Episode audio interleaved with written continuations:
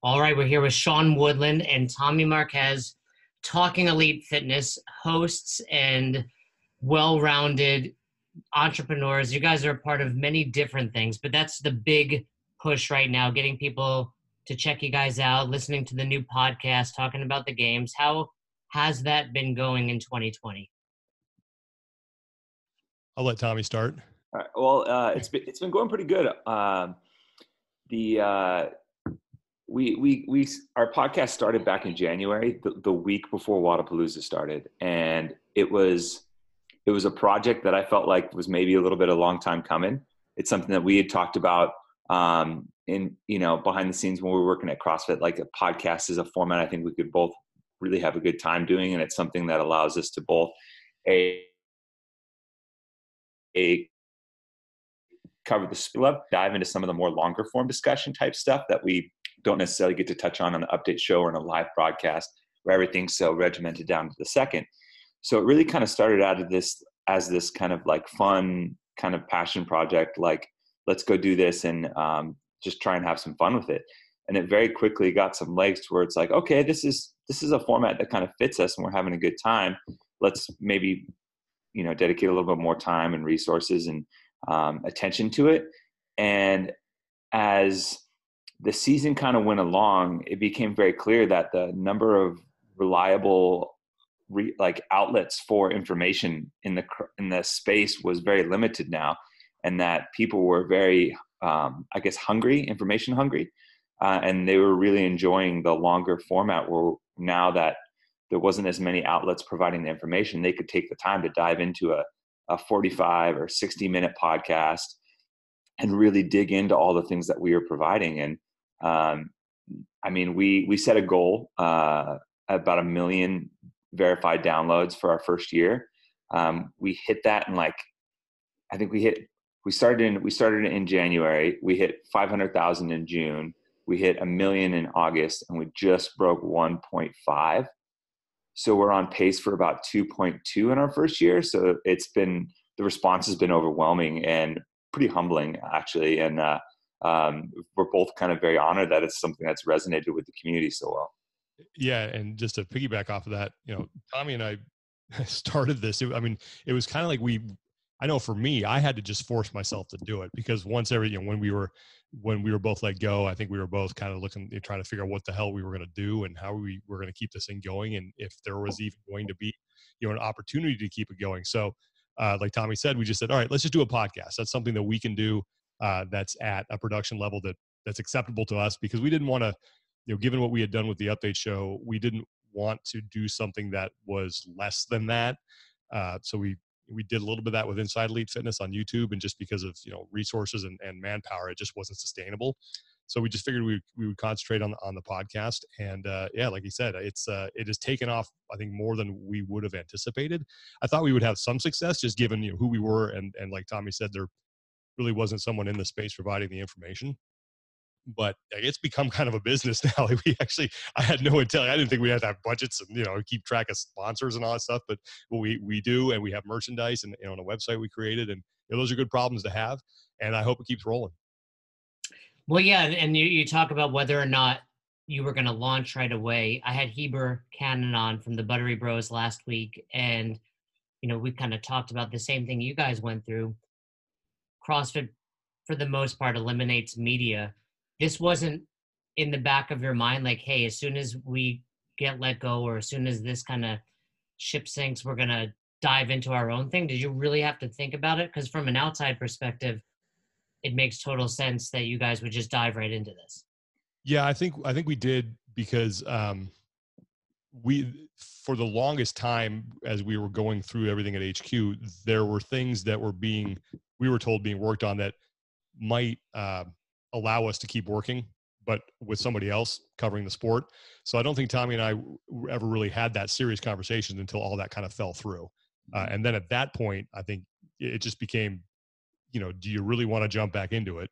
Um, I think you know we were sort of just, you know, there was some anger there. I think that we and some just disappointment that we were trying to get over. And then, yeah, and then after after all that kind of went away, the thought was, yeah, why wouldn't we do this? I mean, there's still a sport that needs to be covered. We have a lot of experience doing it, and then we just found a way to to get it going. And I'm super happy that people have responded the way they have.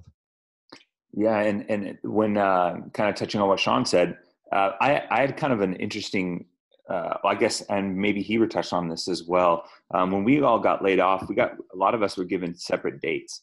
So some uh, some people were given different final dates. Um, actually, my one year uh, from getting let go was just this past Tuesday, October fifteenth.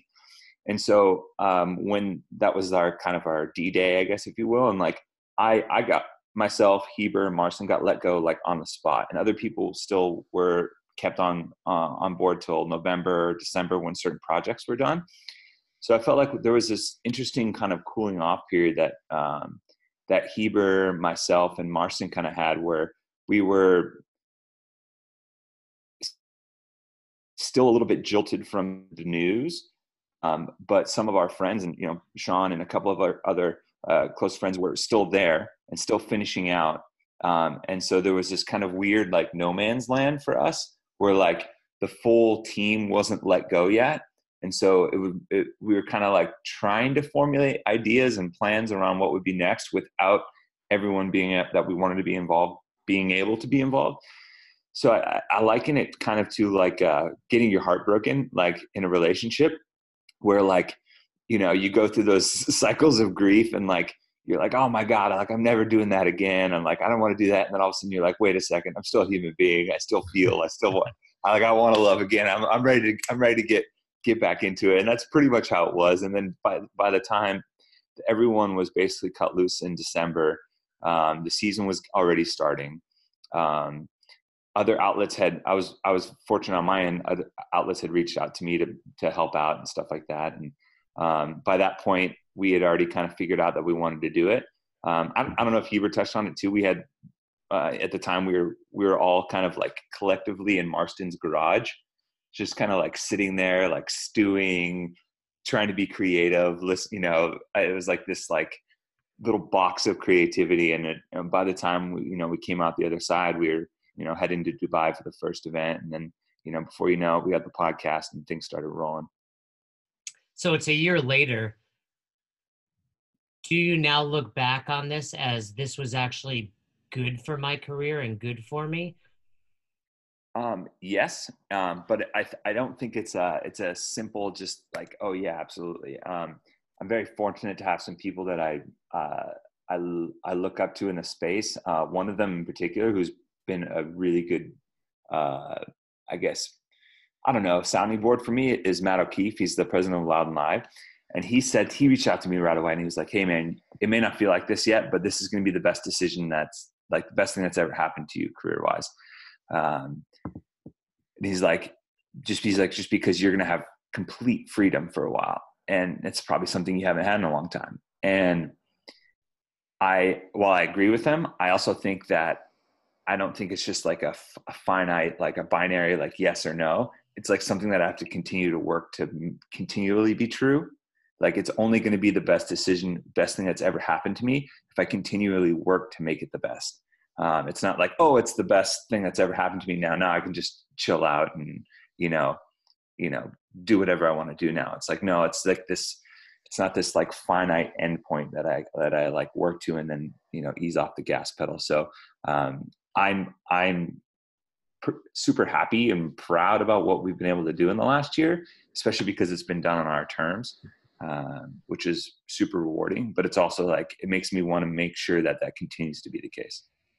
Well, yeah, I'd agree. So I just I'd agree 100 percent with that. It's it's sort of yes, but kind of thing. I mean, it's it's gone really well for us, but we certainly have to you know keep working hard, doing what we're doing, keep trying to provide you know good content in for the sport, and then I think also we have to I think trust and rely on people like Tommy mentioned Matt O'Keefe, people who are really trying to regrow this sport uh, because a lot of what we do is going to be dependent on the success that they have. So I think that we are at a good starting point right now, and I think that if things go well, this could work out, you know, extremely well for both of us what do you two do to stay ahead of the curve? I mean, other than being two good-looking dudes with solid voices, you know what what's the, what's your biggest advantage? You know, as someone that knows a lot about the sport, I can see a workout. I can kind of analyze who I think would fall where, what a good time is. What do you guys do to stay ahead of just any, you know, Joe and Susie from saying, "Hey, I'm going to go into this industry and I'm going to become, you know, the Joe Rogan of CrossFit." Well, I mean, I think there's we uh, Tommy and I think what what makes what we're doing work so well is that we I think we have definitely two di- different set, sets of skills. I mean, Tommy is, and I'll I'll say it is the best you know CrossFit analyst in the world as far as his knowledge goes, as far as his ability to you know break down a workout and know understand history of things, understand athlete strengths and weaknesses, not only in CrossFit but also you know in weightlifting. Uh, he has an encyclopedic knowledge of uh, of all that. Uh, for me, I think my experience comes more from the broadcast side uh, having been in you know television, covered other sports, you know NFL, college football, um, you know NCAA basketball. You know, I spent like 12 years of my career, you know, covering different sports. Um, so I think that's my skill set paired with Tommy's skill set. We have been able to come up with something that, that allows us to put the information out there in an organized and clear way. And it, it's cool because it's really like it's a. It, I love team sports and and it's cool working. It's even though it's a team of two because you know I have sort of my role and Tommy has his role, and then we you know we both need to know the athletes and we both need to understand history. But I think we complement each other really well. And then I think what also sets us apart is just you know our uh, history with some of the athletes, our history with some of these events, and then our uh, the access that we have and the trust I think that a lot of the athletes have with us. That if, if we reach out to them to do an interview or to get some information, they know that we're going to you know keep the things that they say not to say publicly we're going to keep those to ourselves and then we're going to talk about the things that they say are okay so we don't betray that trust and, and, oh sorry and to build off that a little bit i think uh, um, there's a couple of things that I, like i've thought about this a lot as two common threads that i think that really uh, make our dynamic work one sean and i are both outside of crossfit we're both really big sports fans. Um, and and that that is a, a culture and a mindset of not just sitting back and casually observing but wanting to understand what's going on on the screen in front of us when we're watching our favorite teams when we're watching a sport. Um, there's that kind of curiosity mixed with like genuine interest um, i mean yesterday sean and i are texting well in the last three weeks particularly we've been lamenting our like football teams just blowing up the wrong way um, but on top of that, we're always like, you know, Sean's a huge hockey fan. Like I'm a hockey fan too, but Sean, that's definitely his avenue. I'm a big basketball. We both like baseball. We're both like constantly chewing up um, knowledge in that sports arena. And while the sports are different, the general foundation for like learning and acquiring knowledge and being able to translate that um, definitely has carryover. And it makes us like, I use the terminology sports nerd all the time. Like if you want to, I feel like if you want to be relatively good at this like you have to be a, you have to love what you're doing and be a genuine sports nerd about it and and want to get that information not just because it's your job but because you enjoy it and i think that um, on top of that i mean both of us now i mean in 2019 we're probably bordering on 20 years of combined in the community between the two of us. Um, and so we've had time not just to go through that like initial cycle like oh this crossfit thing is the best thing ever you know? Like we've gone through the craze. We've been like the had the honeymoon phase and we've come back from it. And then we've you know rediscovered what it means to us to be involved in the community and what it what being a part of it means to us as well and so now we get to kind of meld those two together so we have this long term understanding of you know how the community fits in our lives as well as you know this general passion for sports and and sports media and knowledge and stuff like that to where we consume it on a regular basis and i think that's i don't know it's just kind of blended together in this nice little mixture so far. How much time do you spend every week on the data, Tommy? I oof, do you want me to put an hour number to it? uh, Something like that. I mean, give us an idea of yeah. you know, about how much time do you have to spend every week to stay up to date, especially in season, especially in a sport where you don't know what the next. I mean, football. All right, we're playing on a hundred yard field. This is the rules yeah. you don't know what 20.3 is going to be and within a few minutes you have to think okay who's going to do the best and and why um if if so in terms of like hard time spent looking at stuff like leaderboards historical workouts um it sounds funny, like athlete profiles on Instagram to see what people are doing. Just on that alone, maybe 30 to 40 hours a week. Like it's one of those things that's hard to quantify because I don't turn it off. It's uh, it it drives my fiance nuts sometimes because she's always like, "Well, why are you looking at this?" And I'm like, "Well, like, I'm job. yeah, it's my job." And it's like one of those things where like it's not like a nine to five, you know it's like people it's almost like a with this like round the clock news cycle it's almost like i can always be looking at a leaderboard i can always be checking to see if any athletes have posted scores i can always be looking at you know where people are in their off-season training and programming and stuff like that i could be reaching out to athletes um, i'm also generally also generally writing stories a couple at a time per week um, so it's one of those I, I would say just in terms of pure studying i would say probably 30ish hours with um, at least, um, and that's that's really hard to. That's like a t- that's a tough number for me to put to, but I, I do spend a lot of time just trying to like absorb knowledge, and then you know turn that around into stories, articles, podcast, all that good stuff. I think I think that's the day and age that we live in, though, right? Yeah. When if you're an entrepreneur, like we were talking before the show about Thunderbro and my help there, or even with Best Hour, it's nonstop. But I was talking to my wife the other day, and it's like, yeah, but if we want to take two hours during the day to go work out, we can do that. Where most people have a nine to five and they're limited by their schedule. Yeah. If if you guys didn't broadcast for CrossFit, what sport would you prefer? Ooh, that's a good one. Um, I'd either I'd say football or hockey. Professional. Yeah. Either, even you know what? Even even college or I, I just um, I just love. I'm a huge football fan. So even if we're just high school, I'd love doing that. College, I've uh, you know I've covered it. I've never done you know play by play or anything for it. Um, but I just love, like Tommy said, I'm just a, I'm a sports nerd and I'm a huge football nerd. Love hockey as well. They're probably my two favorite sports, usually depending on which one of my teams is doing better uh, in in the respective leagues. But um, yeah, that that would be that would be mine because I just I can even just remember as a kid just being fascinated with uh, the game of football and, and loving the X's and the O's and just the way that they things would be drawn up and, and plays and, and different schemes. I, you know, it's goes back to that just being a sports nerd where you know you're not only are you trying to watch and enjoy what's going on on the screen, but as Tommy said, you want a, a deeper understanding of it, and and that I would love to get in uh, to that sport.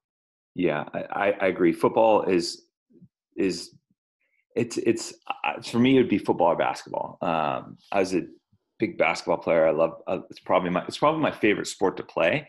Um, but there's something about football that is, and it sounds kind of weird. That's almost uniquely American above all other sports. Um, whereas, like you know, it like I mean, it's that's why outside of the United States, it's called American football, and it's it's a culture that I think that isn't replicated very many other places between both the, the, the professional and college ranks um, and they're they're also very distinct in that regard. So I I really like college football a lot. Um, uh, I like some of the historic rivalries and things like that. But you know, I nothing gets me jacked up like like watching some like high tempo basketball. So it, would be it'd be kind of tough. But I think from a covering from a sports perspective, the the fact that there's more people on the field for NFL um, and there's more variables in the NFL, um, and it isn't as fluid as the NBA when you know you got five people playing offense defense. I think the the ability to kind of dig in on the NFL side is a little bit greater. So I'd probably go that too. So I've been involved in CrossFit since 2006. Owned three affiliates. Worked for the seminar team. Long resume. It's challenging at times to stay motivated. Mm-hmm. You guys have been involved, like you said, 20 years combined, 10 years each. Travel the world spend 30 hours a week looking at it. How do you two stay motivated to train? Because i assume that's how we all get into it right? I found crossfit as a way to to train myself train my clients. So you still have to love it yourself. Has it been harder for you being so invested in the sport or has that made it even more fun for you hmm. i know for me yeah you know, being 45 approach quickly barreling towards 46 um, the the appeal of CrossFit and the the way I stay motivated is I like to compete with myself. I'm not. I mean, I do like to compete, but I always like to go out and say, "Hey, can I do this better than I did it last time?" And that that goes. It's the same thing with like I play a lot of video games. It's the same thing. It's like I want to do this, you know, this level better than I did it last time. I don't want to make you know the same mistakes that I did last time. And so it's for me the, the motivation comes from let's see if I can be a little better today. And then the other part is too is that I look around the world in general and it's skewed a lot because I hang out with really fit people all the time, like Tommy and you know the Buttery Bros and those guys, and I am the least fit among those dudes. But when I go out in public and I'm walking around the local Costco or Target, and I'm thinking, okay, I'm a freaking Spartan warrior here. It's and and I don't want to be, you know, I, I it's fitness is important to me, and I, that I don't mean that from a sense of being able to go in the, the gym and you know snatch a certain amount of weight or do Fran in a certain amount of time it's important to me that I, that I'm able to just live a, a, a healthy life and enjoy things. I I think back to my wife and I took a quick trip down to the San and we went to the San Diego Zoo for a day. And we went there, we showed up when it opened and we left when it closed and we walked the whole thing maybe like four or five times. And there and just looking around that place, very few people could do that. I mean, there were people in their mobility scooters, there were people in, with canes.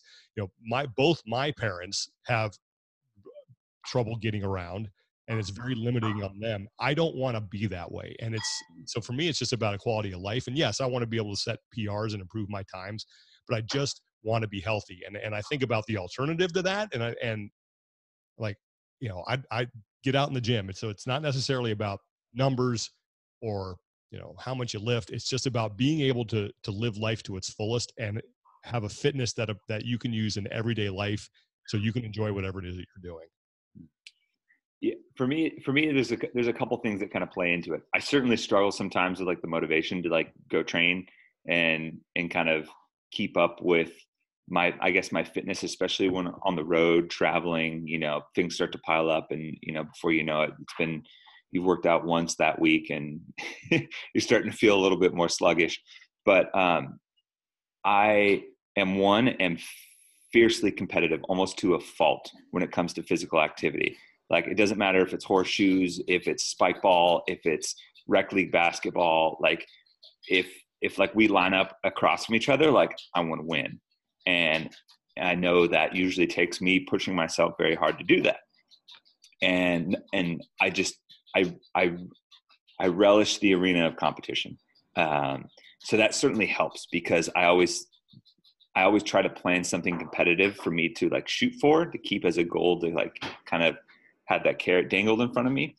But the other thing is like I'm I'm very fortunate that I've had some some life events that have allowed that have given me continuous motivation, I guess. So I found CrossFit um, while I was working in mental health services um, as a part of a nonprofit. So um, it was a, it was a foster and adoption care agency, and I was part of the mental health clinic that provided services for the kids coming in. Um, that job was extremely heavy and very emotional and crossfit became my outlet from that and i very quickly realized that the ability to separate myself from this and go work out in a in an intense environment like crossfit is a luxury um, so it was something that i consistently reminded myself while i was still in that the other side of that is when i was 20 when i was 20 um, my one of my best friends from growing up died from type, type 2 diabetes from complications of it so um, he didn't know it that he had it, um, and it was something that went undiagnosed just because he was 20 years old. He was living the college lifestyle, relatively unhealthy though. Um, unlike the rest of our other friends, he wasn't the one working out or anything like that. So um, that was kind of a really harsh wake up call for me uh, in terms of health and fitness in general. Um, so that's something that um, I have a tattoo from that, and it's something that's kind of like a daily reminder. So um, even when I do struggle, it's kind of like, well, you know, my my buddy Ryan isn't here, so um, it's something that again another luxury that I have, and I have the the mental faculties and the physical faculties to fix this myself. So you know, you know, snap out of it, I guess. um, you know, and go and and you know, go be better. No, I love it. That's a great segue to what I wanted to ask you guys. You know, trying to put your slight biases aside, right? You you're clearly invested in the games. I saw Coach Glassman speak at the affiliate gathering recently, and he also spoke at the Trainer Summit last week. And it's very clear he's pushing towards CrossFit health, and that's why all the downsizing and all of that happened. What do you guys think that means from a box owner perspective and for the long term success of the sport? You know, obviously we're all biased. We all love Mm-hmm. CrossFit, you know, but do you it, agree with the direction of it? Or do you feel like, and do you think it's going to benefit the boxes, or do you feel like this was a fumble in in Um, in, in the direction that we're going? I, I don't disagree with the direction whatsoever. I, I honestly think that for the most part, that's kind of what box owners for a long, for like a lot of like the deeply invested box owners, the 10 plus, affi- 10, 10 plus year affiliates um, have been doing for a long time. Um, I, I generally think that um, even with the growth of the games and the prominence of, of the sports side of things, the day to day work of the affiliates was uh, the health focus. Um, I, I, like the day to day of the affiliates, like granted, they may have gotten psyched up for the open and done all those other things. Every day they're in there programming for their gyms and just focusing on the general well being of their affiliate population. Um, so I don't think that necessarily should represent a huge change for some of these affiliates. I think it's more so what the messaging that comes from the top down um, that CrossFit is providing. Um, I, I'm, I still, I'm still kind of filtering through what that may be, mean for the long-term success of the sport, because in my opinion, they both can, you know, cohabitate together and be symbiotic to one another. Um, but I, I just, I don't know if this like health initiative necessarily represents this huge like shift in focus on at the affiliate level for people who are generally invested in the well-being of their community on a you know day by day hour by hour basis Yeah, I don't, and I've talked a lot about this with uh, a lot of people. I don't disagree with the goal of trying to reach an underserved population or populations. I think that's a noble pursuit. And Yeah. there's not one person who is down from a games athlete down to just, you know, your uh, 60 year old grandmother who's in the gym trying to just be healthier. No one would disagree with that the problems that I have had are that it's just the messaging of it. It's that this you're trying to reach an underserved population. So let's just take people who are sitting at home who are like like coach says on the, on the couch on the carbs who have maybe some chronic disease who you know might have some mobility issues and, and have no fitness whatsoever how are you reaching them and you've pulled back all your social media essentially the games are not on TV. So you could piggyback off of that. And I, one of my favorite commercials, and I can't remember the woman's name, but it was the uh, elderly woman who was in the gym and she was saying how she couldn't tie her shoes and now she can tie her shoes. And they showed her kind of pulling a sled. That- Constance, yeah, from yeah, CrossFit Constance, South Brooklyn. It's Yeah. an amazing. That's an amazing ad, and more and more people need to see that because I do agree that if all you do is watch the games and all you see that, yeah, that could be somewhat intimidating for people. And that message of of no, no, this is this is infinitely scalable and anybody can do it is very important. So it's not the fact that you want to focus on health, and like Tommy said, I think that's already being done inside the boxes. Is that that is now your focus and that is your message yet i don't understand how you're getting that out and if you say and i believe this wholeheartedly i believe in crossfit i believe that they have the most uh, elegant solution to the world's most vexing problem i agree 100% with that but if that is the if you do believe that why aren't you shouting that from the mountaintops in, instead of keeping it i just don't feel like it's getting out to the people who, who you need to reach because let's face it the people who are on the couch on the carbs who have had a lifestyle or lifetime of unhealthy habits are not going to CrossFit.com. They probably don't know a whole lot of CrossFitters, and if they do, they probably aren't going to be, you know, just willing to just jump right off the couch and get into an affiliate. So I think there just needs to be a more concerted effort from the messaging side of things in order to reach those people. So a lot of times I feel like they're just shouting into the void and not reaching very many the people who really need to be reached with this message. We all agree with it. It's Yeah. just a matter of getting those people who don't know anything about fitness or working out. How are you reaching them? and it seems and it seems weird to almost alienate the other side of the coin there like um, if you're trying to focus on what you feel are the underserved populations it feels weird. It it seems like they're in, a, in, in some respects it's all they're doing so at the cost of the the people that have been served by CrossFit for the last you know 10 15 years the people that can potentially act as the best conduits of this to to this underserved population and um, it's it's just one of those things where like why wouldn't you tr- work to serve the entirety of the population and help you know like if i if i've been doing it for 10 years and i've been i've been through all those cycles with with the program and i'm still standing here as a as a fervent advocate for it why not utilize that as a firsthand experience for someone who is underserved and could would like to maybe get that message from someone that's directly in their community?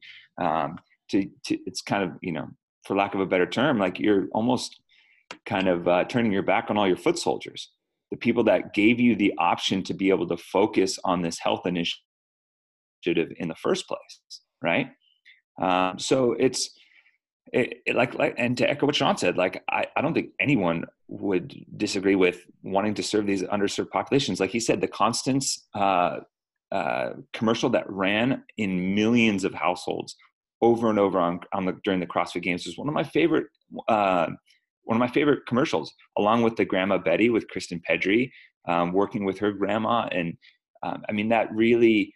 Um, I, I, can't remember the term, but there's almost like a there's a there's a medical term for like a anytime you get like a supplement, you take another supplement with it and it almost boosts it. I can't remember the term, but I always felt like the games were like this boosting supplement for the health initiative when they were paired together properly, right? Because you also get you get to see the full scope of what this program is capable of.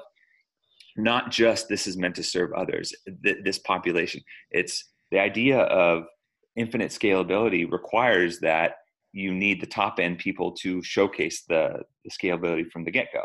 Um, so I, it's it's one of those things where like like sean said i, I just think the message could be delivered a little bit better yeah yeah uh, sorry go ahead jason well i know and i'm uh, very biased towards crossfit and i can understand where you guys are coming from i think a lot of the messages that you're referring to are coming i know that the keynotes speech that he gave at the affiliate gathering is going to be released soon and i think a lot of the topics and, and, and the things that you're bringing up here are valid, but it's going to be addressed in the coming future. With that being said, yeah, I agree, right? We need, Coach Glassman has always said, it's trickle down. We need the mats and the T is out there yeah. to, to trickle down and get those in between people, you know, above the those with chronic disease. But I do, I do think it's coming. And I think sometimes we all think CrossFit is this hard thing that we all love and we're all so passionate about. And we feel like we have this voice, which we do, but at the same time, Coach Glassman's the one steering the ship, and and we want to we want to take over at times, but don't realize how challenging that could probably be. Sure. Yeah, I'd agree with that, and I think the other thing I was going to say is that there are, for whatever reason, I've, I I get the message, and this may be me just misinterpreting things, but it seems like you're either you're either a fan of the games and the and, and the elite side of things, or you're a fan of the health stuff. You you can't be in both sides. And that's i've talked to a lot of you know affiliate owners and and and people who go to affiliates who are who say i love the games. I, I know i'm not a games athlete. I don't want to train like a games athlete but i love the open and i used to love watching regionals and i love the games. But at the same time i can get as much enjoyment out of that as i can watching the 55 year old come into my gym and get his first pull up mm-hmm. that there's an equal amount of pleasure derived from both of those things and why it can it be one and not the other? Yeah and, and, and that's just time, a question we get a lot.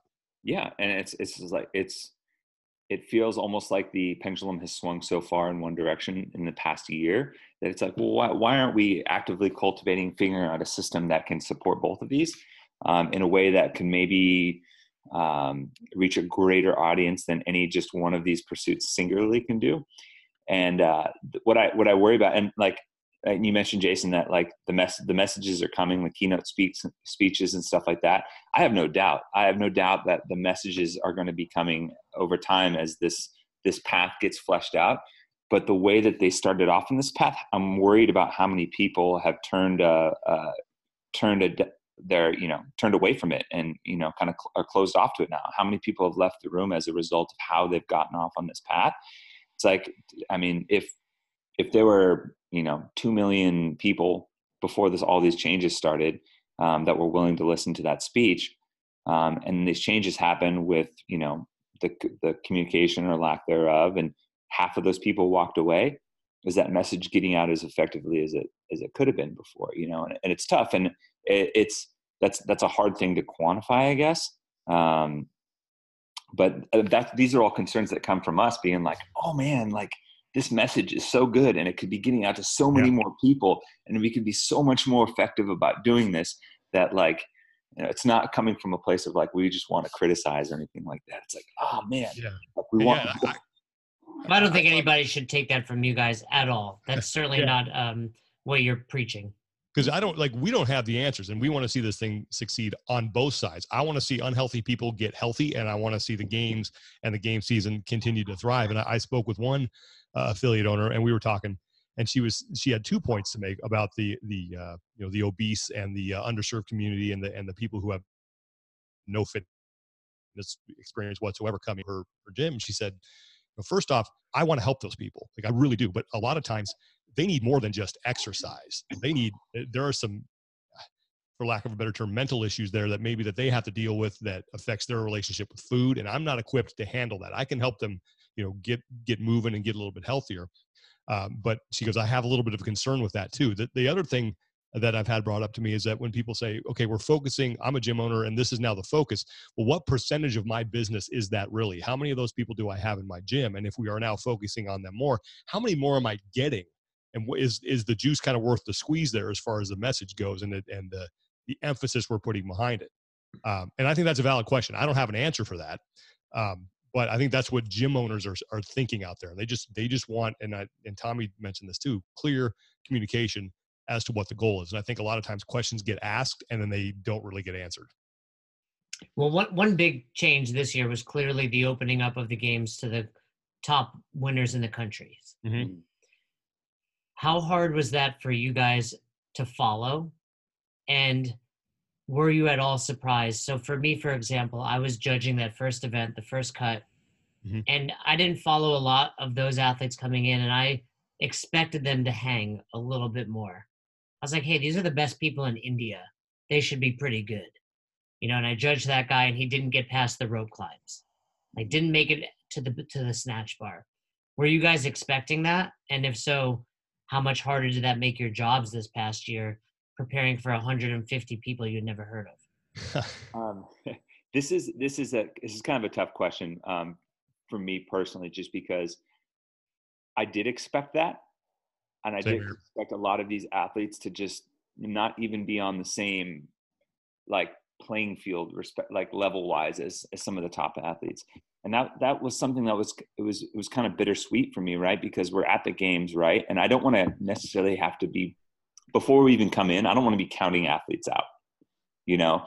Um, one of one of the, the issues that i had is I, I was hoping that there would be some sort of threshold for the national champions like the top you know 50 or top 100 national champions on the worldwide leaderboard get to go. So there's this clear line of um, and almost like this benchmark for people to shoot for that will in turn help you know uh, encourage improvement across the board um, and give someone give some of these national champions in developing countries a goal to shoot for.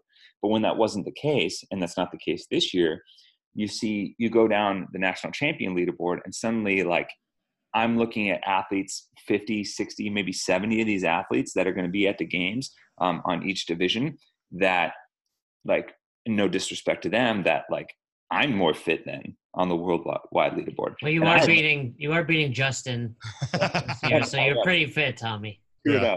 two oh. But uh, I uh, but I have and I have no business being on the on the floor of the CrossFit Games. Um, at, at, least from the, the the standpoint that this is like the fittest on earth. Now I understand the the increased desire to have global participation from the bottom levels all the way up to the top, but what it did, I think, particularly last year, is um, for some of the like the we had about heats of 50 i think the only reason that first heat was even watchable was because of ben smith. Yeah. You know because he was one of the the unseeded athletes and was in the first heat. Beyond that i don't think um, i think it felt almost like uh, it almost felt like the freshman watching the freshman and JV teams of a high school team go. It's like, yeah, we're encouraging it because we know somebody on the team there, but this isn't the show. We're just waiting. We're just here waiting for the varsity team to show up and like the the the best athletes to go out. And and I think that's uh I don't blame the athletes for showing up and wanting to do that and wanting to represent their country. That's fantastic. Um, but I also don't want to. I also feel like it almost did a disservice to them because, like, you know, we. I mean, I didn't consider any of them legitimate, like legitimate contenders to actually do something from a competitive standpoint. So for me, I wasn't really paying attention to them that much. Um, I was watching Ben Smith, and then I was preparing my notes for the other events. Um, and in the event that someone did show up and do really well, then okay, then I'll turn my attention to it. But you, you don't want to ever have to do that. Um, and you know, so hopefully this is something that it was just a, a one or two off three years down the line. But um, I mean, that's at least how it kind of was in year one. Are you accidentally though making a case for cuts? No, because, I don't think it's the case for cut. Well, that's I think the the the I mean, and it was you're going to keep with this national champion format. If, so if you're sticking if you're sticking with your let if, with that format, then yes, you absolutely are making the case for cuts. I mean 20. the later cuts. I meant the later cuts. The later um, cuts. Oh, so like down to twenty or and 10? well, 10? simply, you know, I've judged the last few years, and when you judge four heats in a row of females or males, you see the stands start to fill up towards that last heat sure. or two. Now, granted, those heats to you know backing what tommy said are full of very fit human beings but clearly a level below the top mm-hmm. so people kind of lost their mind this year over the cuts but in reality were we just getting to varsity i think you yes i think the so i, I agree I, I with what you're saying as far as when you had you know 40 athletes in the field you could look at those first two heats and you know say you had you know four heats of 10 and you could say these people are incredibly fit. They are in the they are the elite of the elite. Zero zero one. They are not the t- very tip of the spear. And you might see a, I can't think you guys would know better, but someone that's just having a bad. Josh Bridges might have been right. in the third or fourth heat, even though he's a fan favorite. He was doing you know poorly in mm-hmm. quotes at the CrossFit Games, which is still better than the rest of the world. Yeah, I think so. I think there is a case to be made absolutely for saying that as we get later in the competition that you only need you don't need 40 and i'm willing to listen to that argument absolutely yeah same um, i think though and i'm not against cuts i just think that from a fan standpoint and a competition standpoint i think it would have been better if you had kept it at 20 because Fair. then i think you still have people who are in that so you'd have two heats. So you'd have people who are in that first heat who can who have the the goal of working themselves into the final heat and who can also affect the competition and you and you make it then a more complete test with a field of 20 um, and i don't look i'm not saying that the the cuts took away from the enjoyment of the competition i thought it was a fantastic competition in 2019 it was fun to watch had some really great moments uh, that you know are iconic games moments that that we will talk about for a long time. Um, but I think that people weren't against the cuts. I think people were against it how far they went. And if you're so if you're still married to getting down to 10, maybe you wait until Sunday or the final event so fans and athletes can get their full experience because there were people and you mentioned you know Jason, Josh Bridges. People love watching Josh Bridges compete. They know he's not going to win the games, but they love watching him compete. People want to see Sara Sigmundsdottir compete. They want to see Annie Thorisdottir. They want to see Brent Fikowski. They want to see Pat Vellner. If you kept it at 20, odds of those people getting in to that final uh, that final pack are are pretty good. I just thought, you know, I'm not against cuts. I, I just think 10 was a little getting down to 10 was kind of just was a little too far. And I think if you backed it off to 20, I think you're right where you need to be. Well, I think that's what's so cool about CrossFit. And I get frustrated when people lose their minds because it changes every year. So, like, you're upset we went cuts to 10. Maybe Dave Castro and maybe Coach Glassman realized that was bad. Maybe they loved it, but we won't know. So, there's no yeah. sense in getting mad about it. Which which sanctional are you each looking most forward to being at? Ooh, Ah, that's tough. I, I was very fortunate to Without biasing, I know you got to, you know, don't want to bias. I'm actually really excited for this first one. Uh, it's coming up, the Filthy 150 in Ireland. Um, it's uh, so I'll be I'll be there covering the event with Morning Chalk Up. Um, and it's also looking like maybe we're going to have Sean. Maybe like that's going to happen. Yeah, like Sean's going to come too, and we're going to have a presence there with our podcast, um, as well as like you know to sling some merch and and you know, uh, you know, kiss hands and shake babies. Yeah. uh, but um, but yeah, so uh, I, am really excited for that one because um, I've had a chance to sit down and talk with Jamie and Dorina, the, the organizers of that, and I always like getting to talk to sanctional directors face to face and really get to see the passion and, and and how much they're invested in their in their particular event. And the Filthy 150 is one that's been a very uh, important event to the Irish community. So much so that like I think every single Irish affiliate shows up to that event in some capacity every year. Um, and so being the one that's going to kick off the season, um, I think we're going to get to see like just a really good time. I just think they're going to have a blast, and there's a lot of big name athletes going, um, and it's like it's the first out of 28. So I think the, the the anticipation and the hype will be almost kind of at a fever pitch in that one. And I've never been to Ireland, and I hear it's a good time. So. I think that has more that has more to do with it. You want some Guinness and you want some shot yeah. some shots out there last last question I want to ask you guys. I've asked this before, but I've kind of held off. But I think you guys would have a better insight than a lot of people. Each of your opinions. The CrossFit Mount Rushmore. Ooh. Go ahead. Talk about that. Um, okay, we got to put Froning and Fraser up there. I mean, those are your two men. Okay, well, let me dive deeper into there. Well, for a second. Okay. Who's the best ever? The best ever? Is it Froning or Fraser? I think you have to pick one of those two. I, okay, if I had to pick, I've got I have to go with Fraser because in, who could I, you possibly throw into that mix, Sean? As far as the best, you're talking male and female. Yes, even females, which I highly respect. I mean, they're all fitter and stronger than I am. Yeah, but, I, okay. But so no one's put the four years in.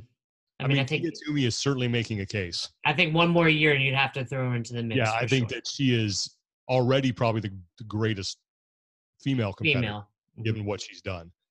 I think the greatest of all time. And the, we actually did. We talked to. We have a, a Brian Friend who's a friend of our show, uh, Talking Elite Fitness, came on and and did something super interesting on yeah. uh, the reality of the comparison uh, between Rich and, and Matt. If you just look at the numbers, my so my perception is, and this that's not necessarily is reality, but my perception is that Matt Fraser is beating better competition by more. I, I, I agree with you. And, and I, I don't need you to go into that. Everybody, if you're listening, you're interested, head over to their podcast, listen to it, listen to it over there if you guys have already discussed it. Yeah, but those would be so I'd put Rich and Matt, and then I'd probably go. I mean, Tia's got to be up there, hmm. and yeah. then probably Annie Thorisdottir. Okay, I think that's fair. No, interesting. Yeah. You're choosing all athletes which isn't necessarily a bad thing. That's just my where the world I live in. So, yeah, yeah, where a lot of people, you know, I, I, always find it amusing when someone doesn't put Coach Glassman on there. Not that it's right or wrong. This is uh, right. uh, subjective, but yeah. uh, I'm interested to hear. Uh, I might have biased Tommy a little bit, but well, let's hear what he uh, says. No, it's okay. Um, I mean, the question is the greatest CrossFitter, right? I think it's just the Mount Rushmore of CrossFit, right? Oh, There's been okay. great leaders in this country, but only four of them are represented on Mount Rushmore. You can argue for Kennedy or whoever you want, but in, yeah, in CrossFit? Um, well, um, I so first off, to talk about the greatest of all time, I think another interesting debate is I think Matt Fraser is the greatest individual uh, games athlete of all time, and I think one. Rich Froning is the greatest CrossFit Games athlete. That's a given, given what he's given what he's done both on the individual and team side as well. So it's kind of like because uh, Matt's only ever competed as an individual, right? So I think he's the greatest individual just because of the things we already said. So, so let me. I interrupted Sean earlier. Let me interrupt yeah. you. One more year. Do you think Rich says, "Hey Matt, join the Mayhem team. Get your five. take your five wins. Cool. You win that. Now join me and let's let's wreak havoc on the division for the rest of our lives." Uh, I don't know. You know, the, the, I, I almost hesitate to say no because I just think like would almost be too easy. It yeah. would be. I mean, it would be like an unfair advantage. And I'm sure they would, you know, T is going to come. They all live there. They all Yeah. train together. Imagine Fraser, Froning, Tia, and maybe Tasia or whoever else they keep on their team. That's crazy. that would uh, it would yeah i don't know I- like i just I, I feel like i feel like i feel like matt would want to maybe i can see for some reason the number seven stands out in my mind like i feel like matt could matt could win seven and just put himself in another stratosphere. Um and i think that like that would be a really good number to go out on. And then like he would just you know i i feel like matt's the kind of guy that would would finish and then just be like you know i'm good. I won my seven. You know i'm gonna i'm gonna walk away from the sport clean um, on top and you know i'm gonna enjoy my time with sammy and all all that good stuff. I, I don't. So I don't. I didn't want to get into all of this, but Yeah. then my question becomes: At what point do you tarnish your legacy if you lose? Hmm. So he, if he, I think he needs to come back and win the fifth just to end the conversation about him and Froning. But then, at what point, if he comes back for a sixth and loses, does it then tarnish it? I don't think you, if you win five, I don't think he's going to tarnish it if he finishes second one year. Um, Okay. Because look, it, it's just natural. Matt is going to be he's going to get older, and he's not going to be as. I, I think what would what tarnishes it is when you hang on for too long. right. It's like the Chuck Liddells or It's BJ like Penns of Michael the Jordan UFC tried to come back come back and play for the the Wizards. right now, Yeah, or even when he did. Right. You're just Yeah. like, no, this is not the Michael I want to remember. I want to remember Michael with the Bulls and you know, winning all those championships and doing his thing. Uh, I think if let's say you know Matt would win, let's say he wins six, and then he decides like, no, I'm going to keep going. Then he finishes second, and then he finishes fifth, and then he finishes tenth, and then he's down in the twenties, and you're like, okay, now at that point you're thinking, okay, maybe you should you should step away. So- but I think if you were to he were to win seven and finish you know second again sometime, I don't think he tarnishes his legacy whatsoever. So But let if he, me Go ahead. just because you guys get the straight up analyzing data questions, and I still want to hear Tommy's Mount Rushmore, but this is just a completely strange question. At what age can Matt Fraser still make it to the games even though he's not winning? How many years could he just continue to show up but not win? I mean, and whether Well, it's he's- he's whether not it's 30 yet, is he? Is he 30? right, I'm saying, but if, is he fit enough that you look at him at like, hey, this dude, like, remember when Bill Grundler used to make the games? Oh yeah. um people don't remember that it's too long ago but this dude was like 45 and he at one point said i'll never do masters because it's almost like embarrassing even though it's you know we all know it's not embarrassing Yeah. but at what point can fraser keep making the games even if he's not going to win I, I think Fraser has probably the best work life balance between CrossFit and his time off. I think he is or, or situated his life in a way that like makes what he does sustainable better than almost any other athlete. Um, I would not be surprised if, damn, I could see him qualifying 37 wow. 38 that's that puts him another nine years. Um, but that's that's without that's assuming that um, the the game as CrossFit hasn't made that next leap forward that I feel like we've kind of been on the precipice for a while. Um, like the it's like what I like in like the dis, the difference between like the 2010 to 2012 games versus like 2013 on um, when like that next level of athlete showed up. Um, I just I just think he's not like if you think about what it takes to be 40th at the games, 50th at the games, like that was Matt Fraser five years ago, right seven years ago, you know, like, so I, I think like you give him another six, seven years of like being a, at least three of being the best in the world, maybe four, and you give him another couple years being a podium or top 10 contender. And then you're like, you know, he's just so good at everything. And he is, he moves really well. He moves in a really efficient manner, which is, I think, is huge for longevity. Why can't he make the games at 38? You know? yeah it's just a unique sport where you don't see the guys that are getting knocked out three fights in a row and Mhm. tarnishing their legacy because they're just not making it to that level. I mean, Bridges is a great example, or Yeah. some of those guys that haven't made the cuts and come back. Go ahead and finish your Mount Rushmore, though, Tommy. yeah. You had, you had uh, Fraser and Froning. can I can I have a guys Mount Rushmore and a girls Mount Rushmore? Can Sure. Yeah, Alright, you so- do that. So I think uh, I'm I'm gonna stick more with athletes right now, just because it's it's fun for me. I'm I go Froning, Fraser, um, Spealler and Ben Smith. I like that. I think that's, uh, a, that's a good one. I think I think uh, Spealler was a uh, he was kind of like a, what I call a paradigm shifter. You know, he was like what what almost like in jujitsu, like the the idea around jujitsu was being able to give a smaller guy an advantage against a bigger opponent. Um, and that's what Spealler, almost like the CrossFit like ethos of like fitness regardless of size or weight, you know, and we can build you into this machine that can that can basically be fit for anything, um, no matter what. And I think he was he was like the people's champ, you know. Um, and I, I, think you know Froning Fraser for obvious reasons, and then um, Ben Smith. I think uh, it goes a long way to be the CrossFit Ironman, uh, to be the Lou Gehrig or the Cal Ripken Jr. of your, of your sport. Um, on the women's side, I um, I think it's Annie. I think it's Annie Tia, uh, Katrin. Mm. Briggs. Maybe Briggs. It's that's that's a that's a really good one because um, I, I almost feel like I like to have like a legacy athlete in there. So a couple years ago, it was probably Becca Voigt, um, making it for so long and being one of the few people to qualify as a masters athlete. She's been on the podium all, all those years.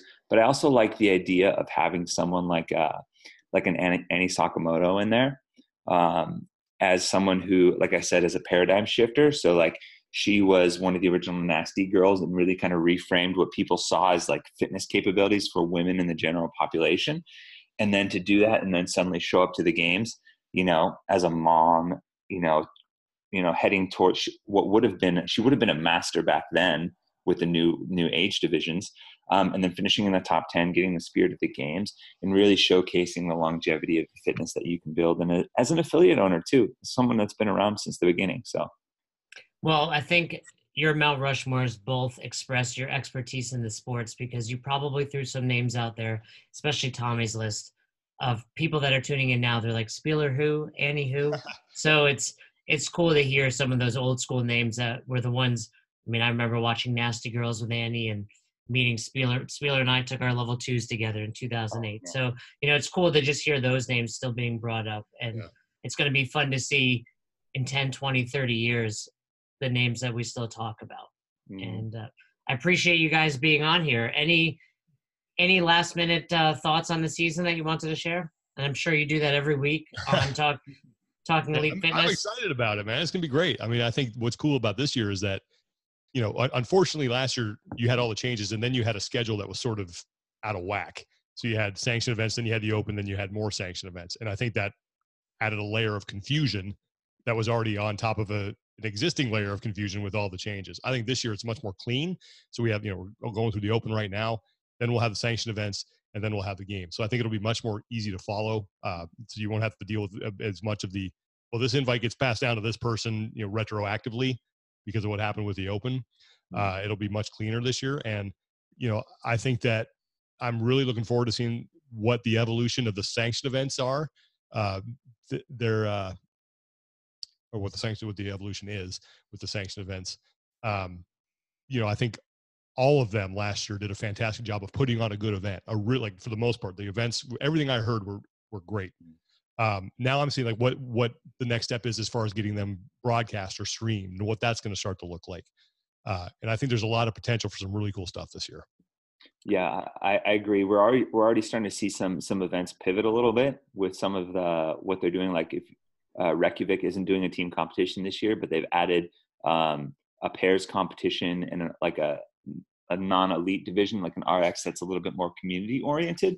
So I think those are kind of cool iterations that we'll see in year two, year three of all these events as they figure out the best way to a provide a legitimate competition to send someone to the games, and b really be a rallying point for their individual communities and their sections of the world. I have to say, I'm really enjoying the Open in October. Um, it's I'm the two workouts that we've gotten so far um, are it's it's I felt like has has really indicated a big step forward in open programming um, on all levels. Uh, week one was week five pain, as far as I'm concerned, yeah. and we got it right out of the gate. I, you could you could make a case it was the most painful week one workout ever. Um, and then on top of that, we get another 20 minute workout where we get to see, um, you know, dumbbell thrusters for the very first time. You get to see thrusters show up outside of the last week of the Open for the very first time in history.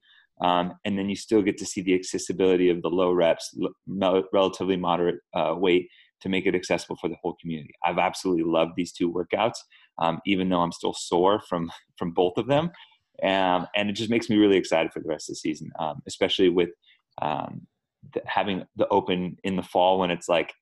I don't know. It's, it's a sports fan in me, I guess. It's like I'm like our beginning of our competition season's going well we're in basically what's called this we're almost in what's called the sweet spot where the NFL yeah the NHL the MLB um, are all are all uh, all the four major sports are going at the same time so to have CrossFit in the mix of that um, seems really cool now um, so it, it's just as a sports fan it's, there's there's a lot to love well and you just reminded me I have to put my 20.2 score in so Good call. Which I wasn't as happy about as my 20.1 score, but I'll but I'll take it. So yeah. I appreciate you guys being on. People want to check you out. Talking Elite Fitness. They've got some great gear as well. I've been talking with Ken, you're the guy that helps you guys with your apparel for oh, yeah. for some other projects as well. So the man. Yeah, you guys have some great apparel. Check you guys out and we'll look forward to seeing you on the air at all the sanctional events and ultimately in Madison, Wisconsin. Thanks, Jason. Appreciate it, man. Thank, Thank you guys very much. Thanks again for listening to Best Hour of Their Day. We hope you enjoyed this episode. And if you did, one more time, please leave us a review on Apple Podcast and send us any feedback you have to at Best Hour of Their Day on Instagram and Best Hour of Their Day at gmail.com if you want to shoot us an email. We appreciate you. Thanks again. Have a great rest of your day.